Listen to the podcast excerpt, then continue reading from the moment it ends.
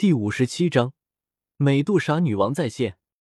灵魂之力一边控制着体内斗气的运行与炼化天地间的能量，同时抽出一丝，将一枚斗灵丹从纳戒中拿出，控制着它悬浮在身前。接着，漆黑的火焰突然从骨和身体里面蔓延而出，将丹药包裹，静静地炼化着。不过几分钟，便炼化完成。将漆黑火焰收回体内，带来一股精纯且庞大的能量，比得上他平常时刻两个月的苦修，哪怕是现在的状态，也比得上十天的积累。之后的几天，古河古河没有再继续炼化丹药，炼化丹药只是增加积累能量的速度，而不是突破的能量完全靠丹药，否则以后对实力掌握也会困难一些。更何况精纯的能量进入体内大多都是融入经脉的斗气之中，体内的经脉、骨骼、肌肉这些都没有被淬炼到。要知道斗宗的突破是一个全方面的突破，不仅体现在斗气上，还体现在身体的各个方面，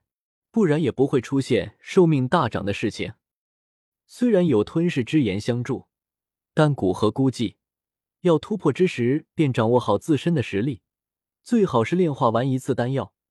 便利用几天稳固下来，最终突破斗宗，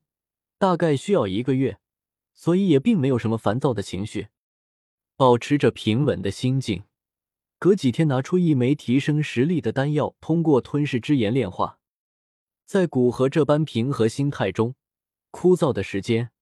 倒也是难以影响其心境，身体纹丝不动，源源不断的吸收炼化着能量。整个人沉浸在体内缓慢的脱胎换骨的奇妙感觉之中，在古河完全沉浸在修炼的状态之中，时间如指尖沙般悄然流逝，未曾带起丝毫波澜。在古河开始修炼的一个月后，已经炼化了一枚斗灵丹，两枚黄极丹，那横跨在斗皇与斗宗之间的天壑终于被破开一道缝隙，有了第一道缝隙的出现，彻底打破这道天壑也不过是时间问题。在破开斗皇与斗宗之间的屏障瞬间，周围的天地突然凭空爆发出一阵能量轰鸣声，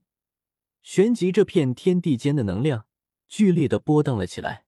而随着这道轰鸣声响起，只见的周围天地间的能量就犹如受到了一种牵引般，居然开始疯狂往古河头顶之上凝聚而去。其头顶之上那个斗气漏斗几乎瞬间便长大到上百米大小，并且其规模还在不断扩大。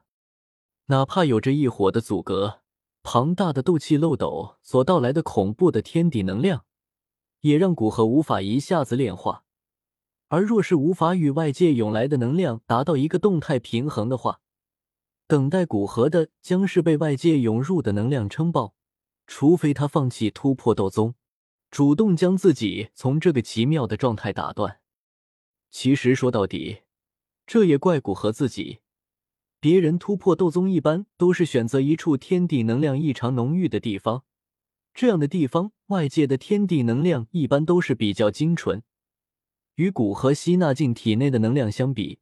炼化难度要低很多。虽然他不再体表的青莲地心火已经将很多杂质较多的能量焚毁，但是剩下的能量在精纯度上依旧无法与突破斗宗的福地进行相比。毫不犹豫地再次从纳戒中拿出一枚黄极丹，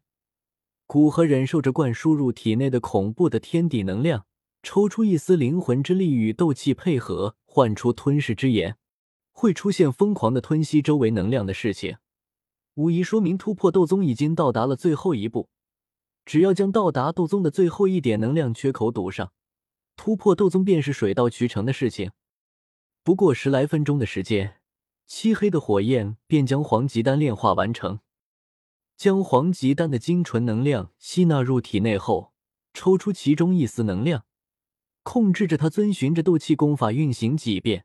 便灌输到自身的斗气之中。古河头顶已经长到数百米的能量漏斗一颤，对天地间能量的吸引力减弱，开始缓缓的缩小。随着越来越多的精纯能量被炼化与它本身的斗气合二为一，其头顶之上的能量漏斗愈发的小了。说到底，会出现这个能力漏斗，不过是突破斗宗的最后一步，需要大量的能量，而以外界的能量浓度，要炼化出足够突破到斗宗的能量，便是需要极其庞大的数量。在古河炼化黄极丹的精纯能量之时，已经满足了突破斗宗的能量所需，所以其头顶之上的能量漏斗自然缩小了很多。一边将炼化黄极丹所到来的精纯的能量通过功法炼化为自身的一部分，一边将体内淤积的外界能量炼化。古河体内那些还未化开的破宗丹药力突然转化为精纯的能量，推动古河以更快的速度向斗宗迈步。突然，那静止之中的七彩吞天忙猛然睁开双眼，随着一阵耀眼的强光，里面的七彩小蛇已经消失不见，取而代之的是一个赤裸着的极为性感妩媚的女人，正是美杜莎女王。随着美杜莎女王斗气一阵翻涌，一件紫色锦袍出现在其身上，将那中天地之灵秀的身体遮盖。丹王古河，你还真是谨慎呢。看着外面的禁制，美杜莎女王微皱着眉头。在古河布置这层禁制的时候，美杜莎女王便借助这七彩吞天蟒的视觉看着古河布置禁制的过程。经过一个月的思考，也只是想出几个在一个小时内破开禁制的方法，并没有想到那种几分钟便破开的方法。但美杜莎女王又不得不出来，不然等这位心思深沉的丹王突破到斗宗级别，那他就没有摆脱古河的机会。七彩吞天蟒所在禁制的变化当然瞒不过灵魂力量强大的古河，